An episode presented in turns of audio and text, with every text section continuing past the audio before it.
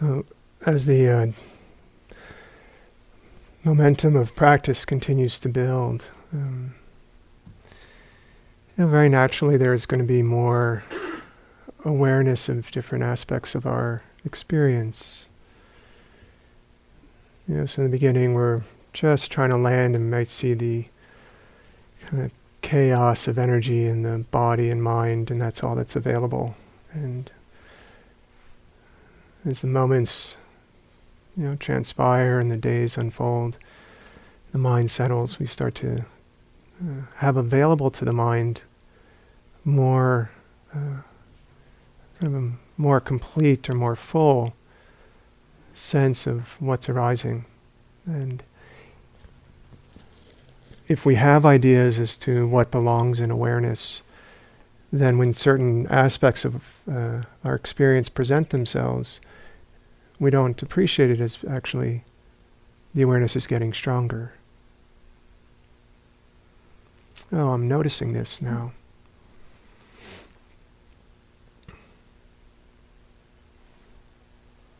You know, it's the first time I became aware of the sound of my voice while speaking which I kind of wish I'd never become aware of. Maybe that'll change someday.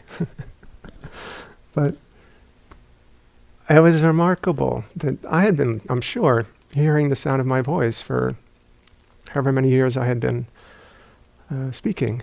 And then, even into years of practice, it hadn't become uh, something that had uh, was in a way allowed as a support for my awareness wasn't understood as something uh, that was there to be known. So then, as I, that became more present, I could then hear um, internally motivations to speak, intentions to speak, and then just familiarizing myself more with my personality, how to make that uh, okay to be with, and Again, it's so easy once we start watching to become judgmental of what we're watching. And I think Andrea used this word of accompanying our experience rather than watching. It's like we're watching, uh, I don't know, watching as if to do something to what, what it is that we're going to see.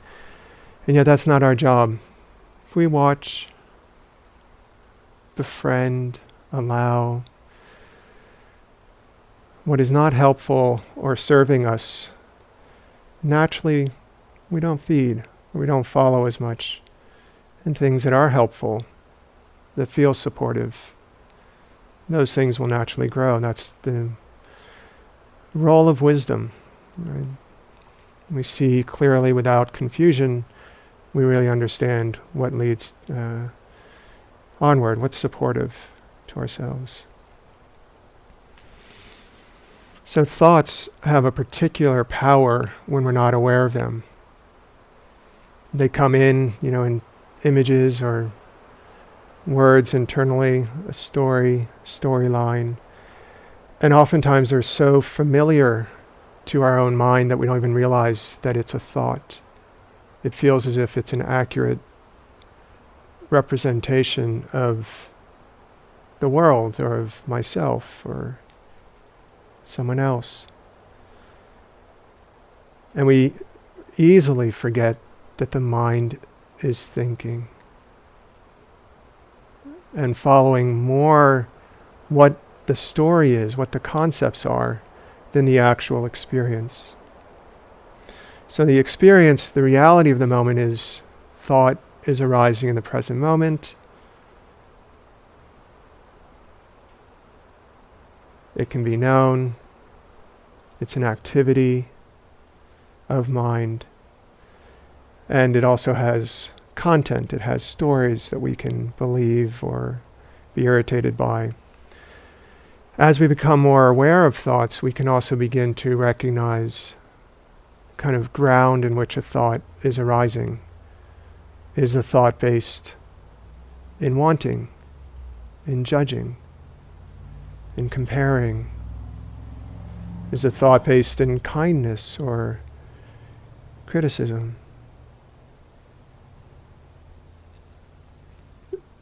A tremendous amount of pain, particularly internal, comes from the territory of thoughts, of thinking.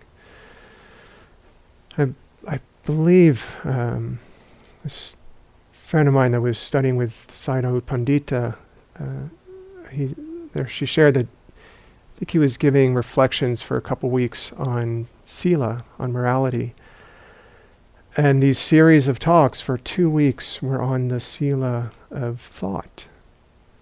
And that typically we think of non harming as actions or speech, and these talks were reflecting on the sila of the thinking mind and how much harm we cause, both internally and then, of course, through our speech and actions, but based through thoughts on thoughts that are rooted in defilements.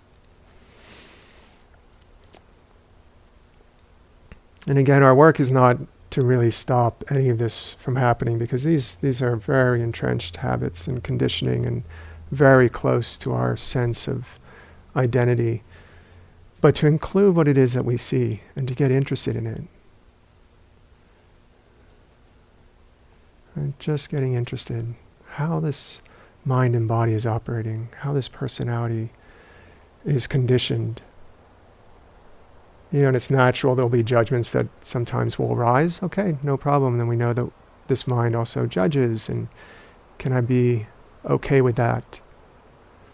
But as part of the territory of what awareness can receive, can we expand it or allow in more subtle aspects of of the mind and body as the awareness gets momentum and gets going. So, are there any questions or comments around the territory of thoughts? Yes.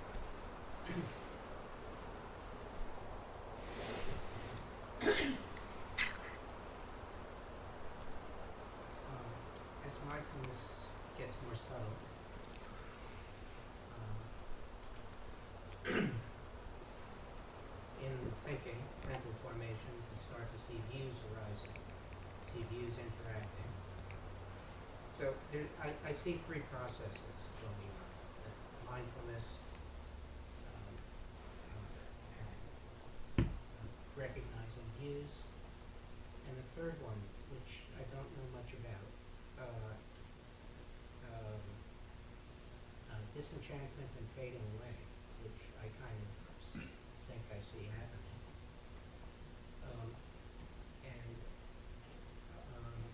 We could speak a little bit about that.